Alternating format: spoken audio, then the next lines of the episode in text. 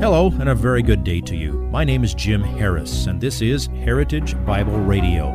Heritage Bible Radio is an extension of Heritage Bible Church in Boise, where it's my joy to serve as the teaching pastor. Every day, we devote our radio time to studying a portion of the Word of God so you can know Him better through Jesus Christ and serve Him better through your local church. This week on Heritage Bible Radio, Pastor Jim jumps into Mark chapter 9. Jesus is alone now with the 12 disciples, continuing to instruct them.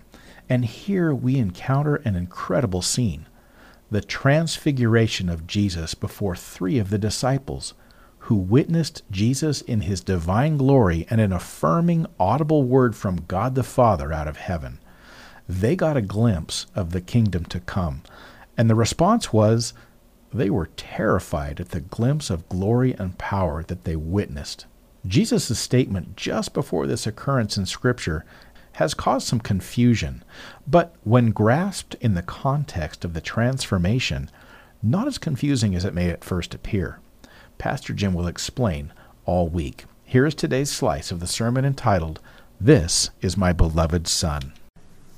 Come with me uh, back to the Gospel according to Mark we can check off another chapter. As we know, the books of the Bible split up into chapters and, and verses. They weren't written that way, but um, we can, for reference sake, say that's where we are. We've finished chapter 8, and today we dive into chapter 9, and we're taking a little bit larger chunk than we have in some uh, places because it's one event. The setting for our text is the same as it has been. It's Jesus with the 12 and a, a, small band of other disciples totally committed to the Lord. They're in the northernmost region of Israel, up in the foothills, in a place called Caesarea Philippi.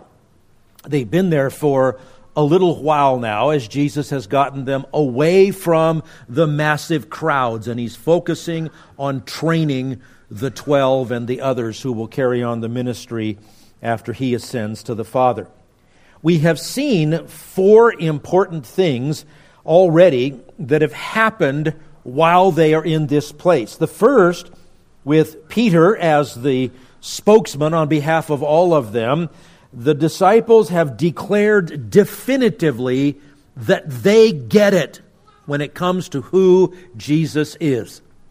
Who do people say that I am? He asked, and they gave him all the answers. And he says, But who do you say that I am? And the answer was, You are the Christ, the Son of God.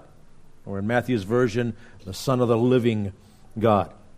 The second thing is that right after that, Jesus began explaining in plain language that he must go to Jerusalem be opposed by the Jewish leaders, be, be betrayed, be arrested, be crucified, and then he would rise from the dead. And he started spelling that out for them.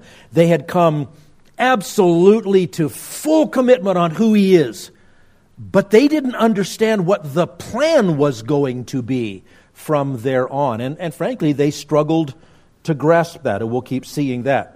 So, the third thing that we've seen that happened there is that right after Peter said, I'm going to go be uh, betrayed, arrested, crucified, etc., Peter rebuked Jesus. And he told him, No, you're not.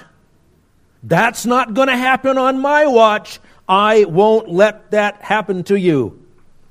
Now, Jesus had some pretty strong words for him, right? Like, get behind me, Satan. But on the other hand, that declaration of Peter, which he didn't seem to back down from, even if he stopped mouthing it to Jesus, that led probably to Peter's lowest point when he uh, wasn't able to prevent it all. And even in his frustration and his disappointment and his anger, he declared, I never knew him. I, I, I don't know this man. I think that was set up here in Caesarea Philippi.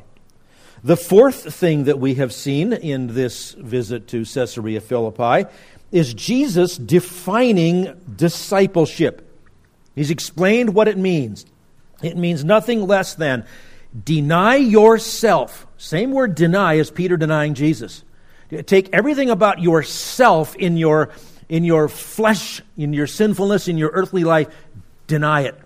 Just turn your back on it. Say, I, I don't even know that person. Deny yourself. Take up your cross. And we talked about how that's the picture that would have evoked the word picture of a condemned criminal in a, in, in, under the Roman government carrying the cross piece of the cross to the place of crucifixion as a spectacle. You be willing to stand for me, even if it means that you are a, a spectacle, you are humiliated in the world, and, and even to the point of going to the, your own death, if that's what it means to follow him, if, that, if that's what it means to follow me. Deny yourself, take up your cross, and then follow him in radical obedience. Now, today we come to a fifth important event that took place in this same place, in this same span of time.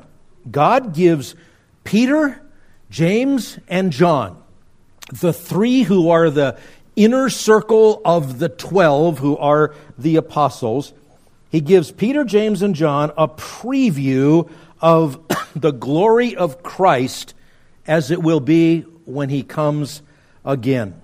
So we've titled this, based upon a quote directly from God, This is my beloved Son.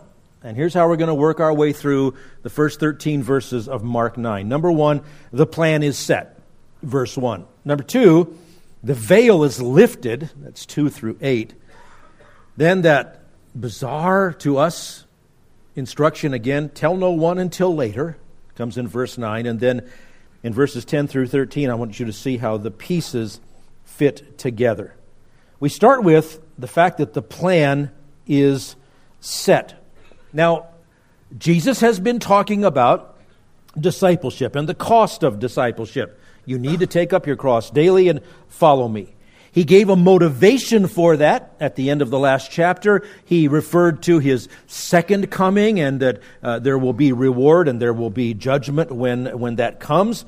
And uh, he, he's going to be unveiling the glory of the kingdom at that time. Angels will be accompanying him at that time.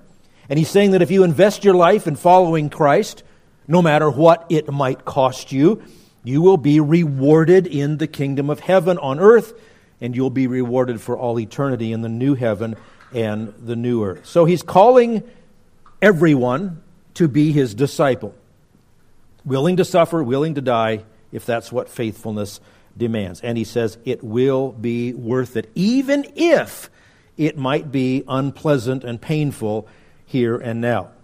So that's the connection to the context. And now comes an amazing statement from Jesus. Mark records it for us this way. And Jesus was saying to them, Mark 9 1, Truly I say to you, there are some of those who are standing here who will not taste death until they see the kingdom of God after it has come in power. Now, you got to get the big picture here. Uh, once the Pharisees and the, their scribes had finalized their rejection of Jesus. Remember, they went public and said everything he does is by the power of, of Satan. Big changes started to happen. Jesus stopped teaching in a straightforward way to the group. He started speaking to them only in, in parables and in a, a series of parables. He began to unveil a new mystery form of the kingdom of heaven.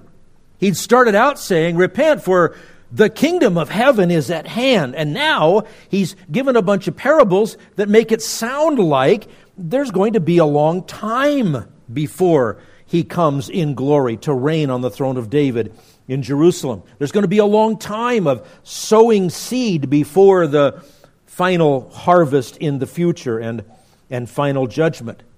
He has, during this few days there in Caesarea Philippi, he has hinted that this new thing which is to come in the future is something that he's going to call my church. Mark didn't mention that, but Matthew did. It says, You're Peter, and upon this rock I will build my church. To which the disciples didn't nod their head and say, Ah, yes. They said something more like, What did he say? What, uh, what do you mean, my church? We're looking for the kingdom, the one that's promised to Israel. So, even though Matthew is the only one that records it because it was so significant to Israel, that's what Jesus had been telling them.